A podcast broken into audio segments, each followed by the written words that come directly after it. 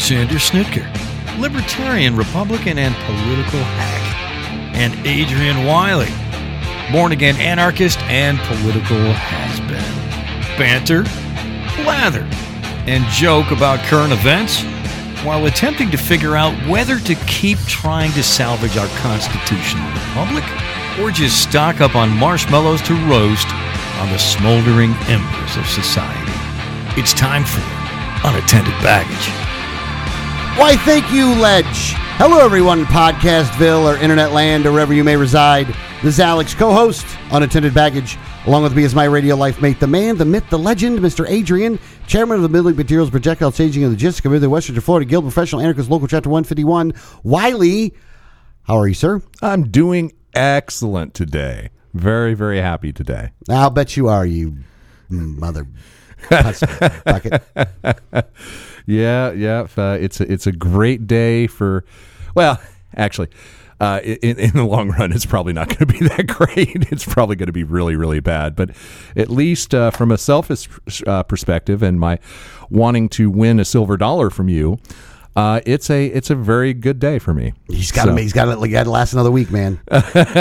so, uh, but we'll get into that, folks. Uh, yeah, there's big news coming out of Russia today uh, that uh, we're we're going to talk about. But uh, just a little background as to why I'm so happy. Uh, Alex and I bet probably six or eight months ago. It's been a long time now. It's been a while, uh, and uh, we bet that I said that Vladimir Putin would either be dead or deposed by July first. And it looks like I was getting really nervous, but it looks like there's a high probability that that could happen within the next hours or days. In fact, it may have already happened. We just don't know yet because intel is so sketchy uh, at this point. So uh, let's uh, let's get right into that and bring you up to speed on what's going on. Oh, I thought you had a personal story. Nah, we'll save it for later. All right. Um, so uh, that, what what has happened in the past, uh, I'm going to say about thirty-six hours, is yesterday morning or overnight Thursday sometime, our time, um, Russia attacked Wagner uh, because the head of Wagner, Prigozhin, uh, who I've been talking about is the most likely one to lead the coup for several months now, uh, he actually came out, and he has been extremely critical of the Russian government and the Ministry of Defense and, you know, has been very aggressive towards him. But Russia was so dependent on, on Wagner as a private Uh, military contractor, essentially a, a mercenary army, um, to hold the line in Ukraine that, you know, he could get away with a lot of things. But on, I believe it was sometime late Thursday, our time, he pushed the line too far. And he actually said that Putin's justification for the invasion of uh, uh, Ukraine, uh, that, uh, you know, there were Nazis there and that NATO was going to invade Russia and all these things, he flat out said that Putin was lying. And there was no justification for the invasion of Iraq, or Iraq, of Ukraine. Um, and shortly after that, um, apparently Russian military defenses or the Russian army attacked several Wagner bases behind the, the lines in the Russian-occupied territory of Ukraine, uh, including at least one that there was video of, Uh, where dozens of uh, Wagner troops were killed. Okay, so you literally had a civil war start between uh, the Russian military and the Wagner uh, private military contractor mercenary group uh, led by Prigozhin. So uh, Prigozhin decided, all right, that's it. We're heading to Moscow. So he packed up all his troops, uh, an estimated twenty-five thousand at this point, Uh, with tanks and anti-aircraft and, you know, armored fighting vehicles and support vehicles and logistics equipment and all kinds of different things, and uh, started heading towards a town, which is probably, I'm going to say, about fifty, seventy miles uh, inside the Russian border with Ukraine, called Rostov-on-Don, okay? And he told everyone he was coming and sent a message out to the border guards, said, don't stop us. You know, just let us roll through. Um, and they did. And the Wagner convoy went to Rostov-on-Don. Now, Rostov-on-Don is a critical, and it's a major Russian city, but it's also a critical location because that is the headquarters of the Russian military. It's the command center for the entire invasion invasion of Ukraine. Okay? Yeah. So that's their the military operations center for uh, the entire operation in all of southern Russia. So it's a huge strategic, you know, that's where all the brass is that's running the war in Ukraine. So the convoy rolls through the border checkpoints. They don't stop them. And some of the guys actually say, hey, can we join? Because we haven't been paid in, in a month. Oh, gosh. Are, are you paying? And he's like, yeah, I'm paying everybody a great, great salary. So he's picking up more troops along the way. So he gets into Rostov. And basically, the entire Russian army just kind of gets out of the way. They take Rostov with only a few shots being fired. A couple of helicopters did attack them, but they shot two of the helicopters out of three down. Yeah. Okay. Uh, but it, literally, they took it with very, very little force whatsoever. So they get there, and at the the military uh, uh, headquarters, and the generals there just come out and meet with them and start talking to them, and do absolutely nothing. So at this point, it looks like the entire uh, command structure of the entire Ukrainian invasion has either joined Prigozhin, or is just going to sit by and do nothing. And let them, you know, roll on to Moscow. Now, uh, Wagner right now is in complete control of Rostov-on-Don and several other cities in the area. And now their convoy has split out. One has gone south. One has gone east. Okay. Both to other major uh, centers, uh, you know, uh, of Russia, uh, to other major cities. And the other one has gone north. And uh, they've, towards Moscow. On the M four highway. And they're meeting with very little resistance, and along the way, they keep picking up more and more troops. So this, basically, it looks like that Russia has lost complete control over their entire southern army. And it's now in the hands of Prigozhin. Okay? Oh, man. Right. Or at least they're sitting it out. Now, at this point in Moscow, Moscow is pretty much under martial law. There's tanks in the streets. Uh, they've wired all the bridges with explosives. Um, they've blocked all traffic coming in and out. However, uh, there's information, and it's spotty and unconfirmed at this point, that several Russian units in Moscow have uh, rebelled, uh, specifically one that was stationed at the Air Force Base in Moscow, just outside of Moscow. Uh, they refused to follow orders, and then that base sometime later was seen uh, in a massive fire. So it's the the base is essentially burning to the ground right now. Jesus Christ! Uh, and that's inside of Moscow. Um, so it's uh, you know it, it, basically the Ukrainians at this point are sitting back and, and doing nothing. But chances are, um, you know, now that the the The Russian troops inside of Ukraine right now are in such disarray that the war is over.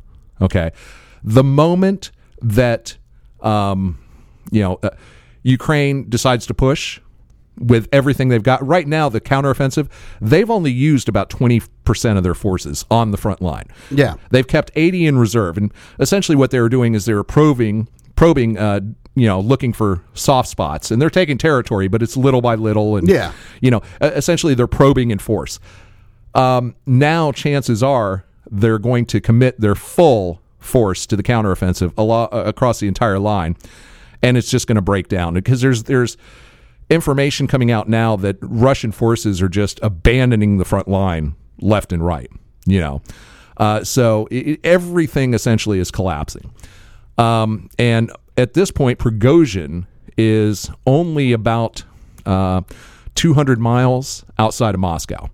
And he's just, you know, since there's no resistance, uh, he's just rolling down the highway and these this giant convoy of, you know, armored vehicles and tanks and, you know, all kinds of stuff. You know, they've got the tanks on flatbeds so they don't tear up the roads. That's how organized these guys are, you know. And Wagner were uh, essentially the most effective fighting unit in Ukraine. Yeah. Okay. Where the Ukrainians were going up against regular, you know, Russian military conscripts, uh, they were Ukrainians were kicking the shit out of them. Where they were going up against uh, Wagner, specifically in Bakhmut. Um, you know that that city's been disputed now for eight months. So the Wagner troops are battle hardened, and they're they're much better than the regular Russian troops. Yeah. So, and especially considering the fact that Russia has committed all their troops to Ukraine, they've got very little left to defend Moscow. Yeah. You know, now they did hold in reserve some of their really good equipment. So what we're seeing rolled out on the Moscow streets is some of their top of the line stuff. Yeah, they, which, they, their best stuff is there to protect Moscow. Yeah, but the, the problem is is the um, I believe it's uh, the the Rosguard is um, not necessarily as loyal to Putin as he believed they were, because, like I said, we've already seen some defections. Um, you know, so that's the situation right now. At this point, Russia is absolutely full on in a civil war. Okay. Now, you've also got the guerrilla fighters who have been fighting in a separate part of southern Russia now in the, the Belgorod region uh, for uh, a couple of months now, about six weeks or so. And they say, well, look, we're fighting Russia. We want to go after Putin, but we're not joining Prigozhin because he's just as bad, and he is. Okay, so this is not necessarily good news for Russia in general. It's not good news for international relations. Uh, the U S government is very, very much on edge. I wouldn't be surprised if we're at, we're not at DEFCON three right now, okay? Because when you have a coup in a nuclear superpower, anything could happen, okay? And we don't know, honestly, we don't know right now at this moment who is in control of uh, Russia's uh, nuclear arsenal, because there are indications that Putin may have fled Moscow at this point. And given that he is so terrified of being assassinated or overthrown, that's highly likely. Now, a uh, I L seventy-six, I believe it is, um, which is a comparable to like a seven forty-seven picture, um, has one of the presidential aircraft, uh, the, the Air Force One of Russia, for example, was tracked leaving Moscow. However, when it got to altitude, it shut off its transponders. So it could no longer be tracked, okay? At least not by any open source intelligence capabilities. Yeah, yeah. Uh, so, but it, it at the time, it was it was heading northwest, either towards probably Saint Petersburg, or I think it would be more likely that he would go to Kaliningrad, okay? Which is still part of Russia. That's that little enclave on the Baltic Sea. Yeah. Which is like a... Uh, uh, uh, it, it is considered legally part of Russia. It is part of the Russian territory, but it's separate from mainland Russia. So he's probably going there and trying to reestablish a seat of power, because he knows that Wagner can't get to there without having to cross, you know, either Lithuania or Poland or, you know, something like that. He can't. You, you can't get there. You unless can't you get there directly from Russia, yeah, without going across a NATO country. So he knows Wagner can't get there. And that's probably where he's going. So he's probably going to Kaliningrad, and he's going to maintain that he is still in power. But if uh, if Prigozhin gets to Moscow and is sitting in the Kremlin, he's in power. Okay. Yeah, and, but hold on. Uh, no, you don't win your bet. No, you don't no, win your bet that way, though. No, no. There's no, there's no way. No, come on. You don't win your bet that way. Hang on. If I said deposed or and dead, if, and if he, I said deposed also though, and if he is not in the seat of power, no, no, come on, no, come no, on now, no, you can't have an entire army and the leader of that army take Moscow, hold Moscow, and be in the Kremlin. Is he still in Russia? He's still in Russia. He's still in charge. He's still in Russia. You know, I knew, I knew I should have had a disclaimer on that. We're gonna, we'll, we'll talk about that, but that's only a possibility at this point. But, um, yeah, and uh, basically the, the White House says they're monitoring the close uh, the situation closely, but I can guarantee you that there are war rooms uh, in the White House and the Pentagon right now that are just, you know, all right, hold on. So, puckering but, up big but let's, time. But let's, let's, let's, um, with all that being said. Right. One of the things you said in this conversation was Prigozhin's just as bad as Putin is. Yes, absolutely. Possibly worse. Hold on. Hold on, though. But hang on a second, though. In what is there any way in which Prigozhin might be better in? And let me explain what I mean by this. Prigozhin didn't want to attack Ukraine. Right. It doesn't sound like Prigozhin wants to go and do aggressive wars in other places. Well, here's the thing. What he's doing along the way, because, look, his... his primary objective now is to garner support, right? Yeah. Okay. So when he was talking to the generals uh, in Rostov-on-Don, uh, he was telling them that, all right, here's the plan. Once I take Moscow, we're going to go in there and we're going to kick the shit out of Ukraine. We're going to do this war the way it should have been done. So he's not necessarily like, you know, the war was a mistake. Um, what he said is that the war was fought under false pretenses, but he's also telling the generals who have been getting their ass kicked now for a year that we're going to go in there and we're going to fix it. We're going to we're going to avenge you. We're going to restore Russian pride. You know, so he's he's talking. So that you don't way think too. So? Okay, so you don't think that he's going to stop the war in Ukraine then? Oh, look, he's telling them that, but this war is over. Ukraine won yesterday. Ukraine won the war yesterday. There's absolutely no doubt about that, because there's no way that with the counteroffensive ready to go and the Russian, the actual Russian military in such disarray, there's no way that he can put those pieces back together in time to defend against the counteroffensive. And Ukraine's going to be able to easily, once they make the decision, once they decide to pull the trigger, and if this coup, uh, this civil war keeps going the way it's going, um, there's no way that um, Ukraine can't, doesn't win this. You see what I'm saying? Because, uh, again, the... Ukraine's organized enough. They have their and they're, yeah. they're and they're doing their own territory. It's not like they're invading Russia, and that the Russians can't hold what they currently have in Ukraine. That yeah. they're going to be able to push the Russians all the way out of Ukraine. You have to understand, and Prigozhin's not going to stop that. That even on the front defensive lines where Ukraine is taking territory, a lot of times when they get there, they're finding that um, you know the soldiers there are incapable of fighting. Because they're they've they haven't had water in days, they haven't had food, cholera is running rampant. So you've literally got Russian troops dying of, of dehydration and dysentery. Okay, Jesus. They are they haven't been paid in a month. They are in complete disarray. These guys are not a cohesive fighting unit at this point. Um, all along the front line, all artillery is stopped. Okay. So they're not even using artillery at this point. Now, Ukraine, I don't quite understand why they haven't seized the opportunity and just rolled in already, but they're probably sitting back seeing, well, let's see if the Russians just pull out, because there's a possibility they might just pull out. And if, if that's the case, they can roll in without, you know, without any yeah, bloodshed. Yeah, and they don't, then, and they don't, they don't, they don't lose any troops. Yeah. Because they, they have, look, they have limited resources too. Yeah, but it's at this point they have, uh, well... They have probably the same resources, but they have much, much better control and command, much, much better supply lines, much, much better ability to fight a war. Russia doesn't have yeah, really the you, ability to fight thing, a war if at this point. But if your enemy is screwing up this bad, then why would you get right. in the middle of them screwing up? Yeah, exactly. Like, why give them a reason to coalesce around something? That's probably the decision that they're making is let's see if they just, you know, give up. And they could just very well surrender en masse and say, hey, can you give us some food and water? Yeah. You know, and a toilet. so um, so that's that's what's going on there. Um, but, yeah, it's uh, Putin may actually have fled Moscow. And we will talk about we'll, we'll talk about off air what happens if he's stuck in Kaliningrad, because if all Putin is controlled in is this tiny little enclave on the Baltic Sea and all of the rest of Russia is controlled by someone else, I win the bet. I'm sorry, I win the bet.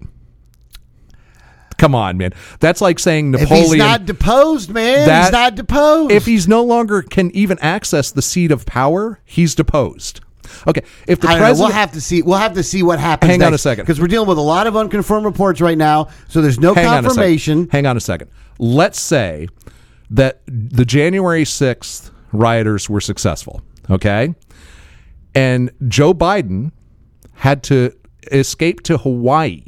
Okay, now he's in Hawaii, but yet they put Donald Trump in the White House. And Donald Trump is sitting in the White House and giving orders to the military while Joe Biden says, well, I'm still the president of the United States, but I'm here in Hawaii. I have Hawaii. Would you consider him deposed or not?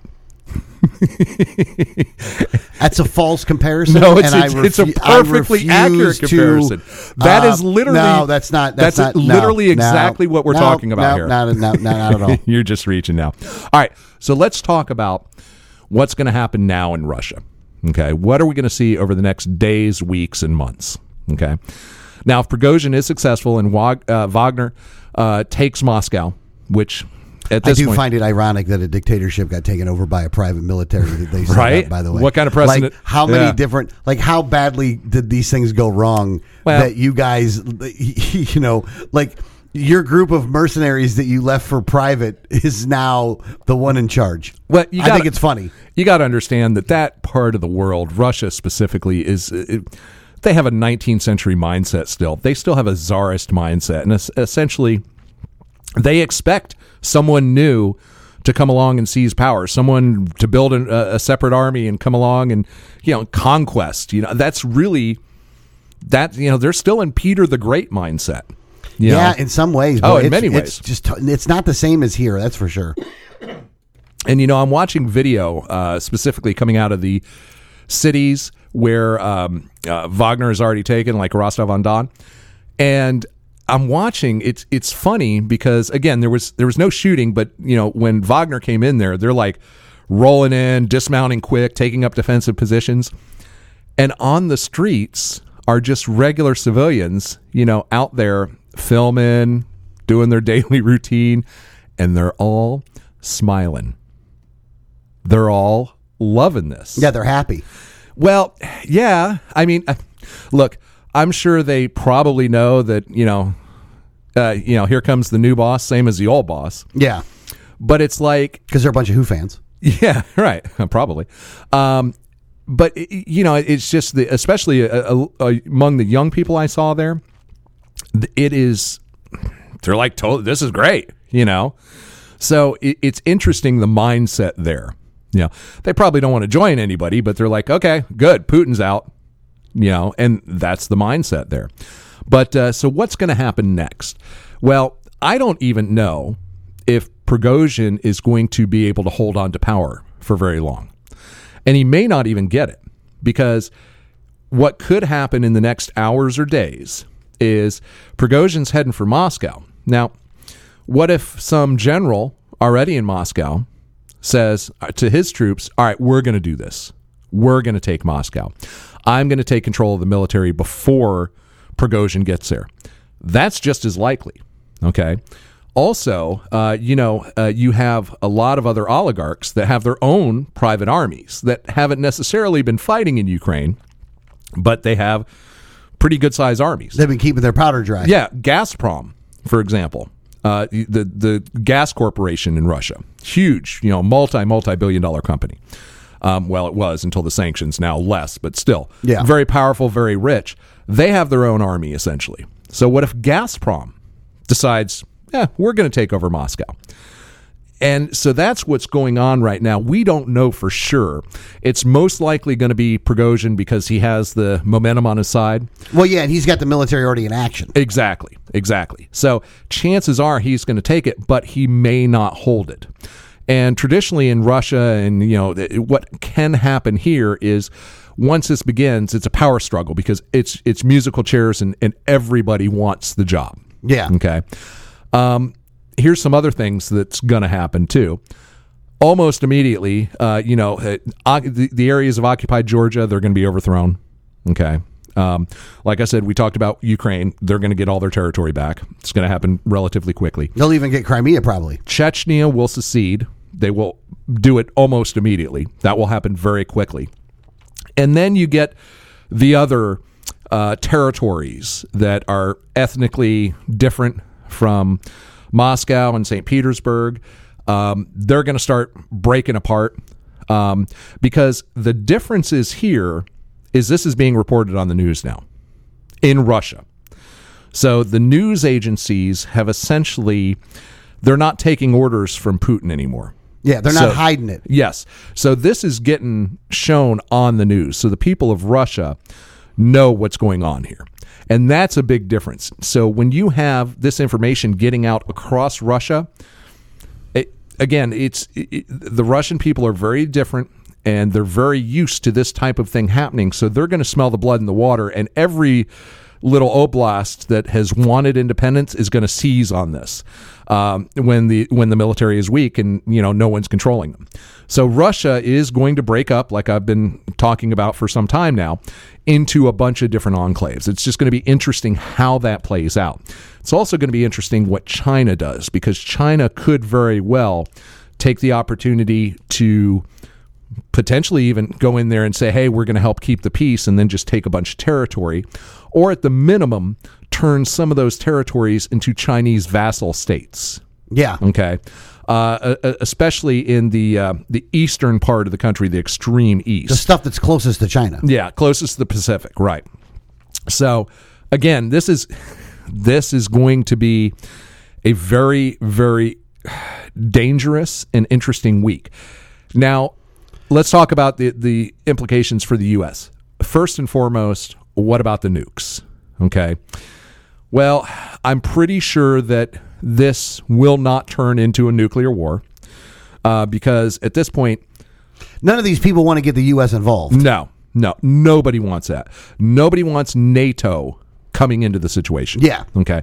Um, and they absolutely know that, A, if somebody lobs a nuke, not only is NATO in it, but, you know, they're a radioactive wasteland. Yeah. No matter what they like do they, to the they, other side. NATO fucks everybody up. Yeah. So so everybody... Because as powerful as all these different groups are, none of them are as powerful as NATO. Oh, no, God. Not, e- not even remote. All of them put together are not a quarter as powerful as NATO. Yeah. So, um, yeah, so it would be just an overwhelming defeat for them. So they're going to do everything in their power to prevent NATO from getting into this. And NATO doesn't want to get into this. Yeah. You know, I, I Again, mean, why why mess around with yeah, your enemy? It, it's like it, the United States does not want to go in there and, you know, have to do peacekeeping missions and things like that. Yeah, there, there's no need for that. So those scenarios are most likely off the table.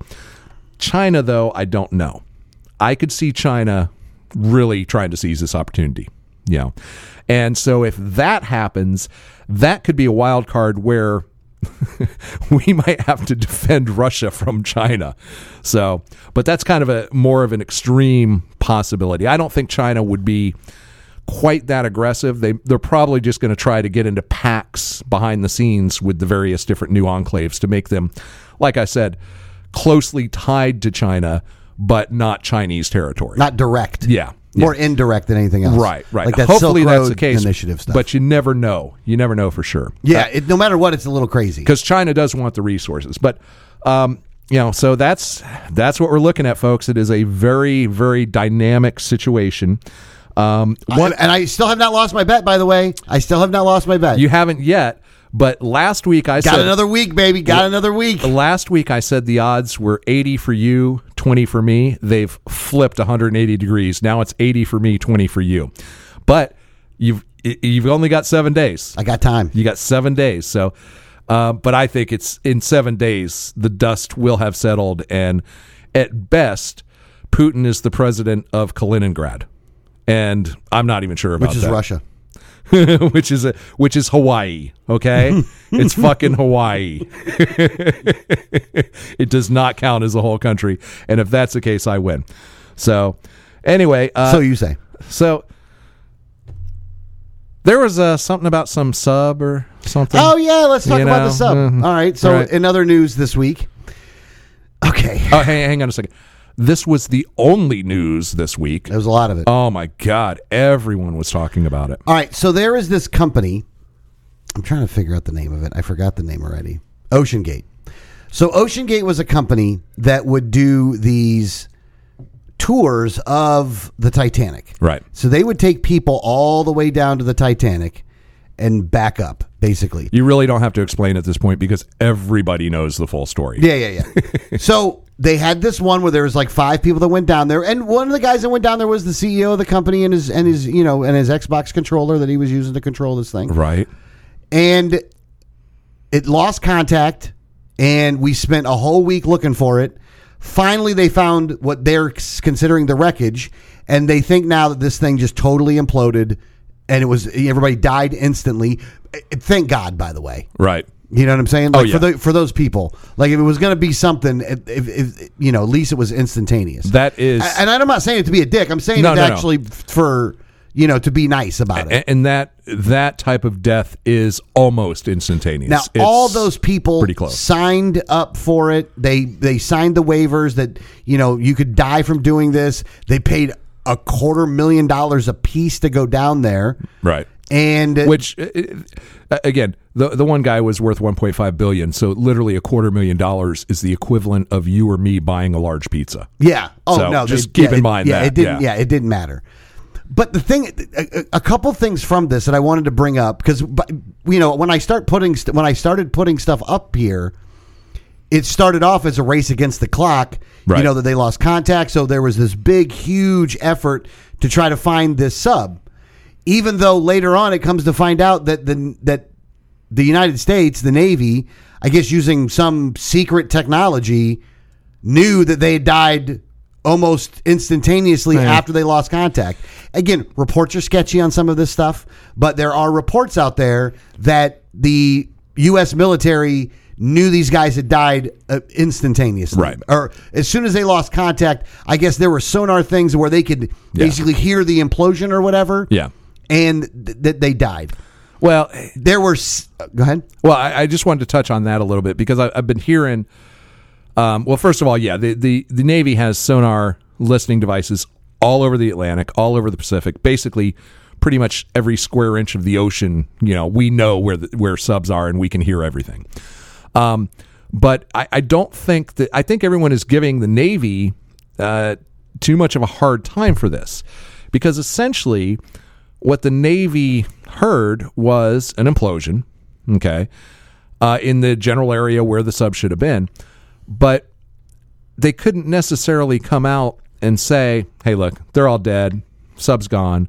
Because if they got it wrong and it was the Navy that said stop looking, I mean, they would never live that down. Yeah, that's a good point. No, so, no, no, that's a good point. That's so a even, good point. Even though they had very strong evidence that the sub had imploded and, it, you know, everyone was dead, they didn't want to stop searching, at least within that ninety-six hour window where they still had air.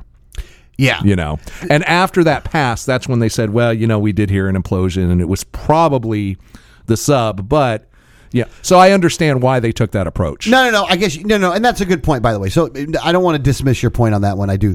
Uh, overall, The, the reason I brought this one up, and I put so many articles in here about this one, now it wasn't even because I wanted to spend a lot of time on this issue, right? But it was to show you or to talk about the overall ugliness of everyone's reaction to this and how a lot of different people used their own preconceived notions for confirmation bias mm-hmm.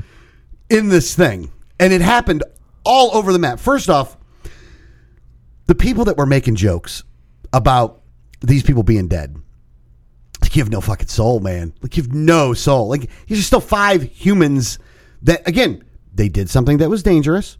There was a chance that they could die, but it doesn't mean you make fun of them before you even find out what happened. Like it ain't even before the body's cold. Right. Like you literally are just, you're, you're making fun of them as you're going down there. And look, because they're rich, you hate them? Yeah. Really? That like that yeah. like that kind of ugliness was not necessary. Yeah. F- first off.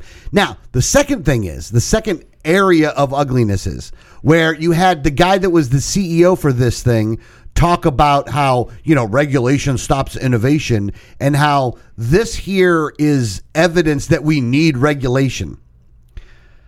Look, first off, this guy was stupid for saying what he was saying, first off. Right. Second off, maybe you should have made the thing a little safer. That right. might have been a good idea. Yeah. Like, now, he was he didn't put other people at risk, though. This guy did put his money where his mouth was and thought he had made it safe enough to go down there with. Right. Even though I think you're probably kind of dumb for doing it because, like, obviously you didn't make it that fucking safe. And if you were picking stuff up from, like, the Home Depot and shit like that, and using it in that area, I think you got to make things a little bit better in order to make sure that it works well. Well, everyone saw the controller, right? The, yeah. The, you know, the game controller. So literally. That's not even. A, I don't even think that's a bad thing either, though. I don't know, man. Without a, a on, on something, such a mission critical piece, to not have a some type of manual backup, some type oh, of. Oh, that's true. You know what I'm saying? Yeah, yeah, yeah. If, if I'm building a sub like that, I want triple redundancy. Okay. But that's not that's not the thing that actually got me. What got me was this photo right here. Okay, so this is a, a, a carbon fiber. This is actually the hull here. Okay, yeah. It was supposed to be eight inches thick. Okay, it was only five inches thick, which is probably too thin. Okay, look what they did here. They screwed them in. They screwed a monitor mount to the friggin' carbon fiber hull, the interior of the hull. Oh, my God. I mean, how stupid do you have to be to do that?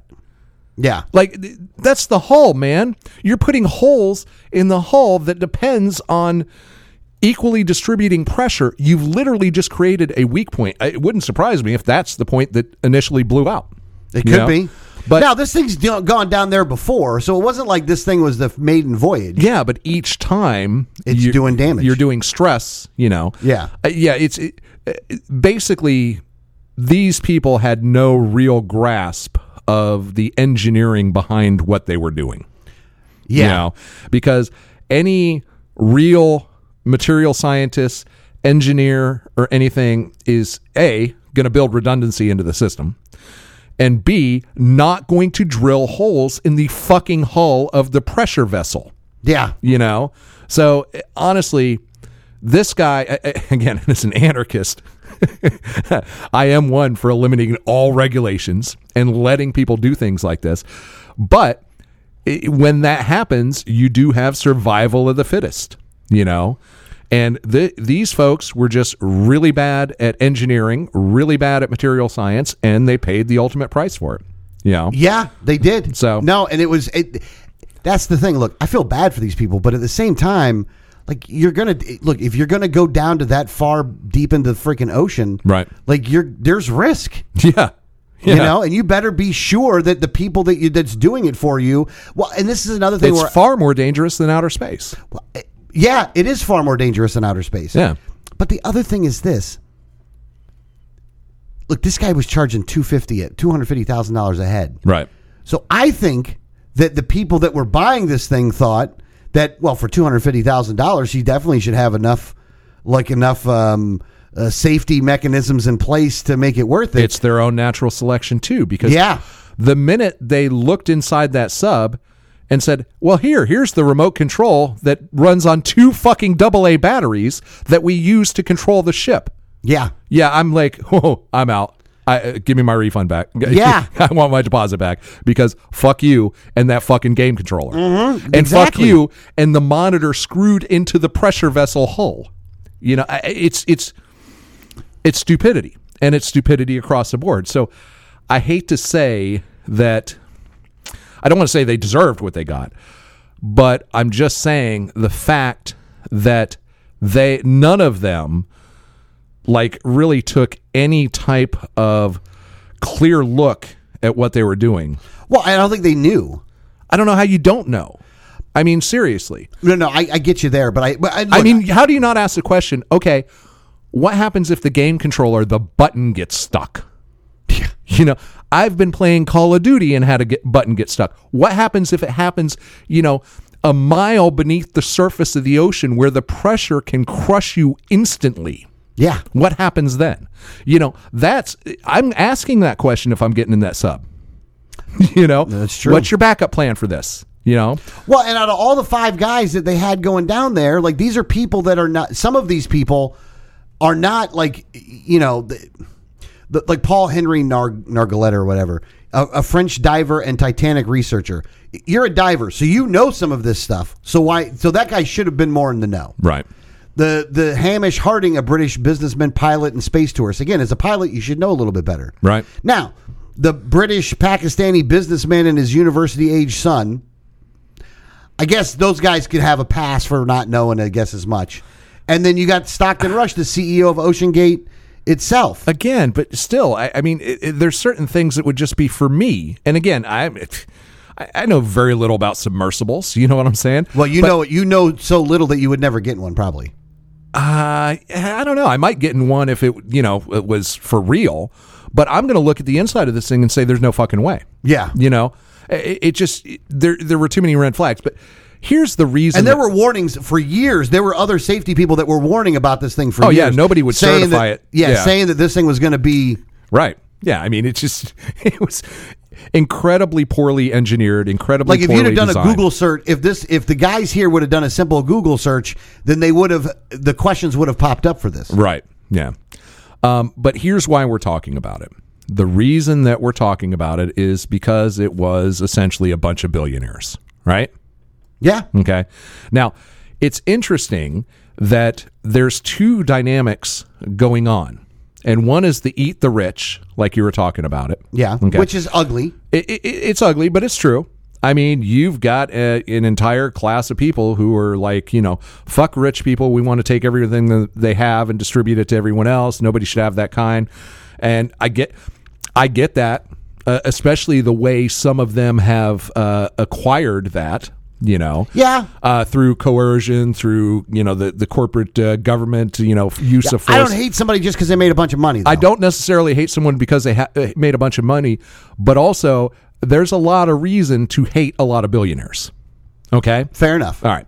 Um, so there's the eat the rich component, but then there's also the Kardashian component. That even though so many people hate these billionaires, they also can't stop watching them. You know, they it's so it's it's like this story, and this is why it was wall-to-wall coverage essentially for an entire week. Everybody was talking about, you know, uh, Thursday, I think, uh, I'm uh, having lunch at a pizza joint, and there's a table next to me of a bunch of people. One of them was a, a post uh, postal carrier, a mailman, mail person uh, in, uh, you know, uniform, and some other people sitting around a table on their lunch break, clearly. It was a very stupid conversation, but that's what they were talking about. And they were saying, well, why didn't they just bring G P S down there? Then we could have found them right away.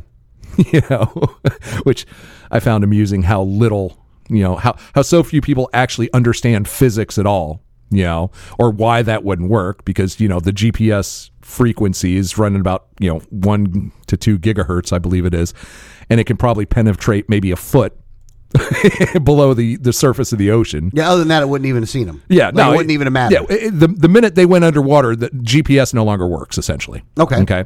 Um, but still. Uh, the, Olin, is there anything they could have done in order to track build it? Build a better fucking ship. Okay.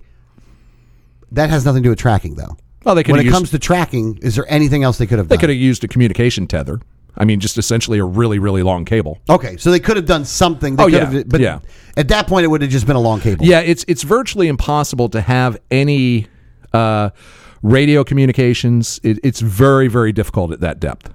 Uh, because, you know, unless you're using U L F, uh, ultra-low frequency, um, it, it basically the radio waves really don't travel through water. water like that. That's the reason it's so dark. Is because even light waves don't travel, you know, yeah, that far, so, through. That far through.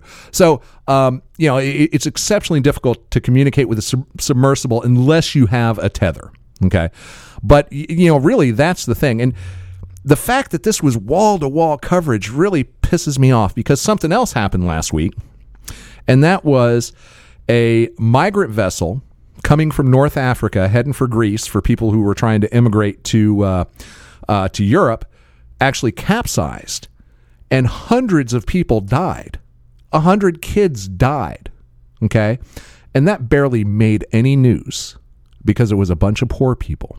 So here we have the deaths of hundreds of people in a marine accident, okay? At the same time, this sub goes missing, and we got virtually no news of this, uh, you know, this uh, a migrant vessel that hundred, you know, so far, like almost a hundred bodies have washed up on Greek beaches Ugh. from this. Okay. And it, it, a lot of these were kids, children. So this happened all at the same time. And there was almost no coverage of that. I mean, did you even know about that story? Yeah. Okay, so you did hear about that story. It got a well, little coverage. The only reason I heard about it, was, though, is was in the context that they weren't reporting about it, though. Oh, really? Okay, there you go. Yeah. So you have that. I, I watch the. I do the Hill. So yeah.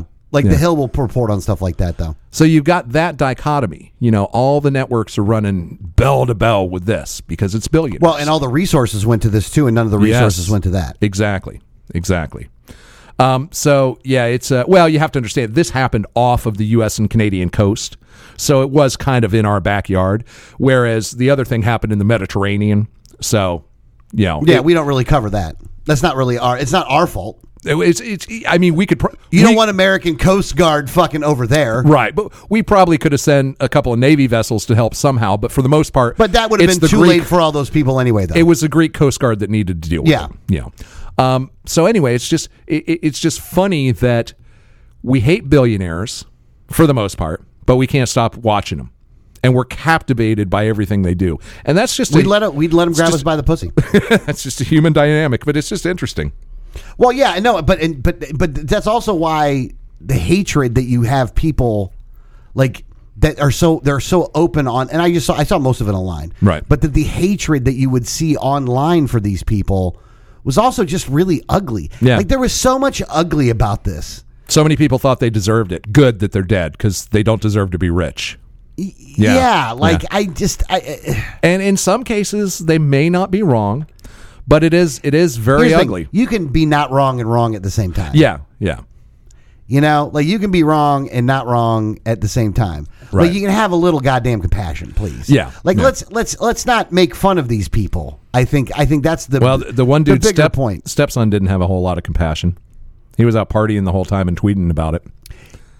Yeah, right. There's so much. Uh, there, there's so because I'm sure that uh, the reason he's a, a stepson is because uh, his gold digger mom was going after the billionaire. You know what I'm saying? Yeah. There's. I, I mean, exactly. That's the kind of so much ugly going. There's on There's so right many now. Dynamics when it comes to people of extreme wealth.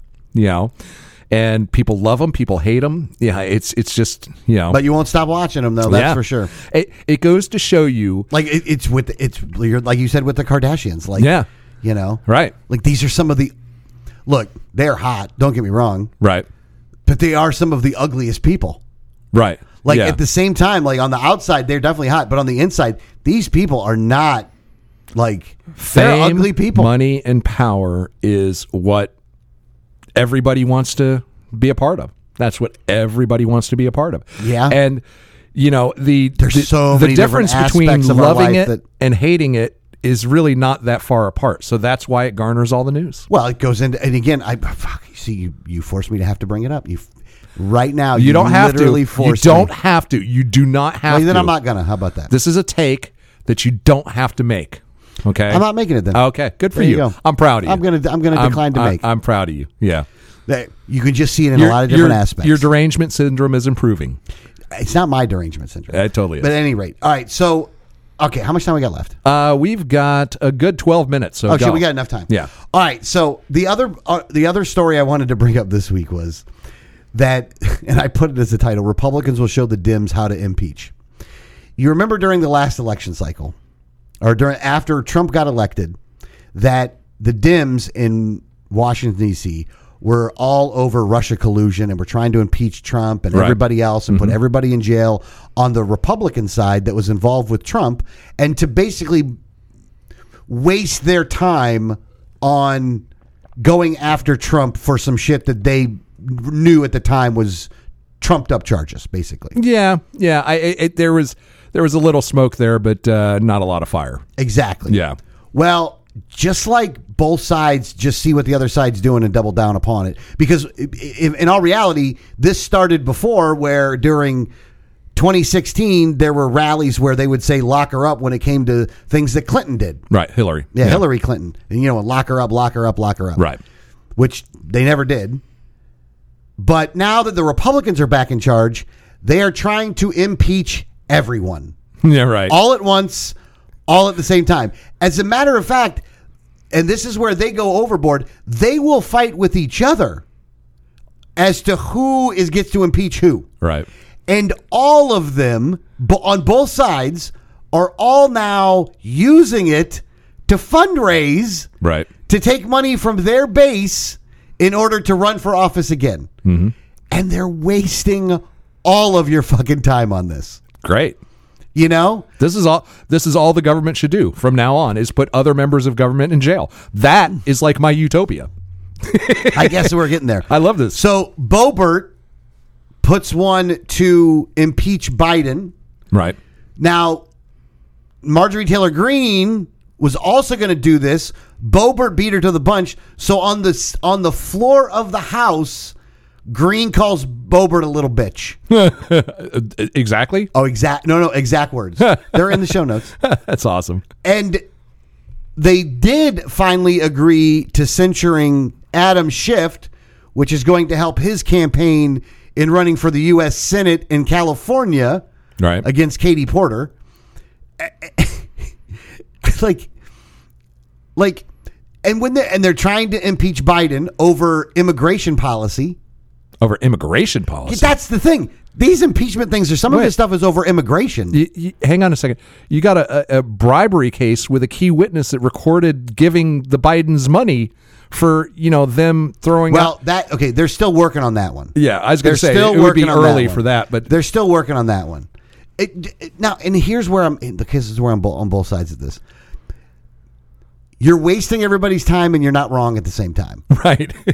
Like, okay, Biden, absolutely corrupt. Right. You know, uh, Hunter got a fucking super sweetheart deal. Right. In order to get off of all of the charges that he had, which, here's the thing. Uh, I, I don't know if it was that sweetheart. It wasn't that sweetheart. There is no jail time. He's getting no felony. He literally has to pay a fine and do like drug treatment yeah, program. It, it was it was mild tax evasion stuff. I mean, people make those deals One all the time. Point something billion or million dollars that you have to pay the fine for. Yeah, I seriously. It, to, uh, here's look, the thing. That's like murdering somebody. No, it's hold, not. hold on, no, hold, on hold on, hold okay. on, hold on. Let me give you the equivalent.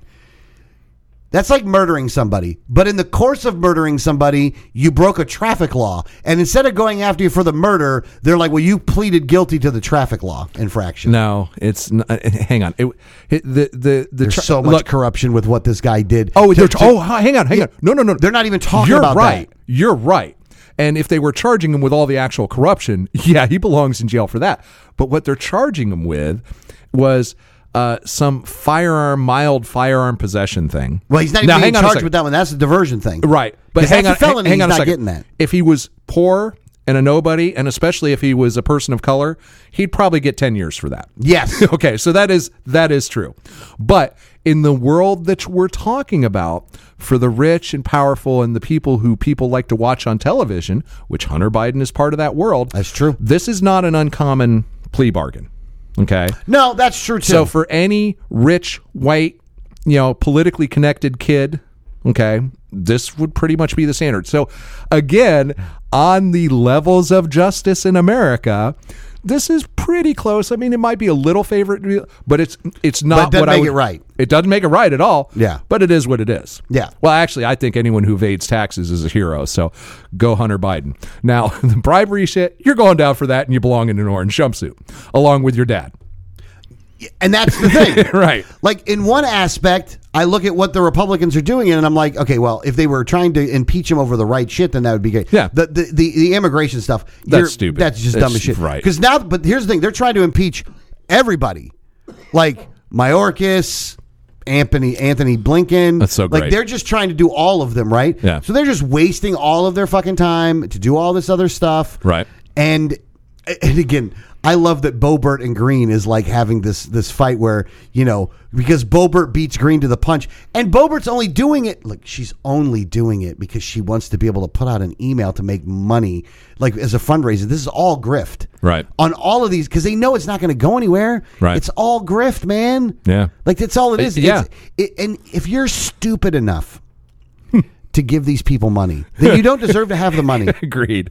Any of them up there. That's the thing. If, if you're, if you're donating enough, to any of these people, donating, they got to keep the fight going. If you say that to yourself or even say that publicly, please, you are the equivalent of a flat earther. That is true. That is true. I would extend that to, if you still vote, you're probably not the sharpest tool in the shed. Yeah. I wouldn't go that far. I'm going that far. I wouldn't go that and far. And I know that most of you people out there are probably likely voters. But folks, look, look what you get on either side. These are your choices. What does it really matter?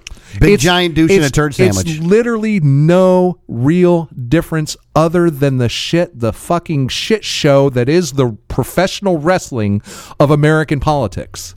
You know? Oh, and it's totally nothing really wrestling. Changes. What's changed in your life?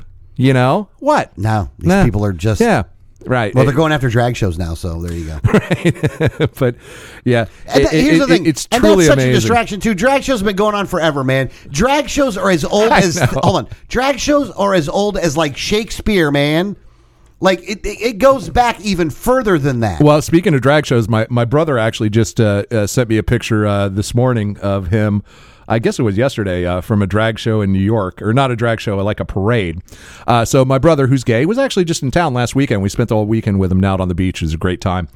And, uh, you know, so he uh, they had a gay uh, pride parade up there, you know, or the type of thing. Yeah. And uh, he uh, the, apparently in that parade, they didn't want, and this is interesting, they didn't want the the drag queens.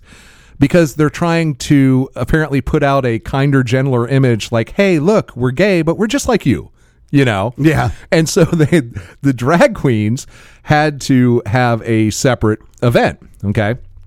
And, uh, you know, it's it's so they had their separate event. And my brother, in solidarity, said, well, you know, I, I don't dress in drag, but I'm going to go throw a wig and a dress on and join them, you know? So he did and sent me a photo, and I said, what, are you dressing up as Jerry Garcia? That's what he looked like. But the, the point is, is yeah, it's it's it's funny now though that the, I guess you'd say the the straight gays, for lack of a better term, are now kind of disassociating with the drag queens, and it's like, are, are you kidding me? Like, this is a thing now. You know, I, wasn't it just like a, a few months ago that RuPaul's drag show or whatever was like one of the highest rated things on T V? And now all of a sudden it's like, how does this happen so fast? Look, everybody wants to fight everybody. And why everybody does anyone wants to care? Be rec- everybody know? Wants to be rec- recreationally uh, outraged yeah. with the stuff. It's it's it's it's very tiring. Yeah, it really is. It really is. It's it's, it's, it's very tiring. Yeah. So. Uh, let's hit one more uh, quick story. Uh, this, I just thought this was funny. Uh, L A uh, drug dog sniffs out a vending machine that was actually full of drugs and firearms. What? Okay. The headline is... Uh, L- I purposely did not read this one because I wanted to be right, shocked. Let me read from the story. A Los Angeles police dog is being hailed as a hero after he located a massive cache of narcotics and an assault rifle, uh, plus some handguns, uh, that was hidden inside a ven- vending machine. The drug bust happened in Los, Al- Los Angeles as part of a Ventura County Sheriff's Office investigation. Sheriff's deputies were in L A to serve a search warrant at an undisclosed location and requested a canine unit from the L A Police Department. Uh, Canine Bosco responded to the scene to assist the investigation, at which point he sniffed out the drugs, which were hidden in a nondescript soda vending machine. Now, my first thought is that in my utopia, there would be vending machines that distributed drugs and firearms. Like... I, I'm thinking, where can I get one of those? I want to, I want to, can I invest? I want a piece of that action, because that right there is like the perfect anarchist solution to a whole bunch of problems that we face on a daily basis. So anyway, I just found it amusing that clearly... Well, that is totally a nondescript vending machine. It really is, yeah. And cold uh, drinks. Clearly it wasn't actually used to dispense drugs and firearms. They were just stashing them in there, hiding. It was a hiding spot. But still, it got me thinking... How, Hell of a nice hiding spot, though. How great would it be if that were really a thing?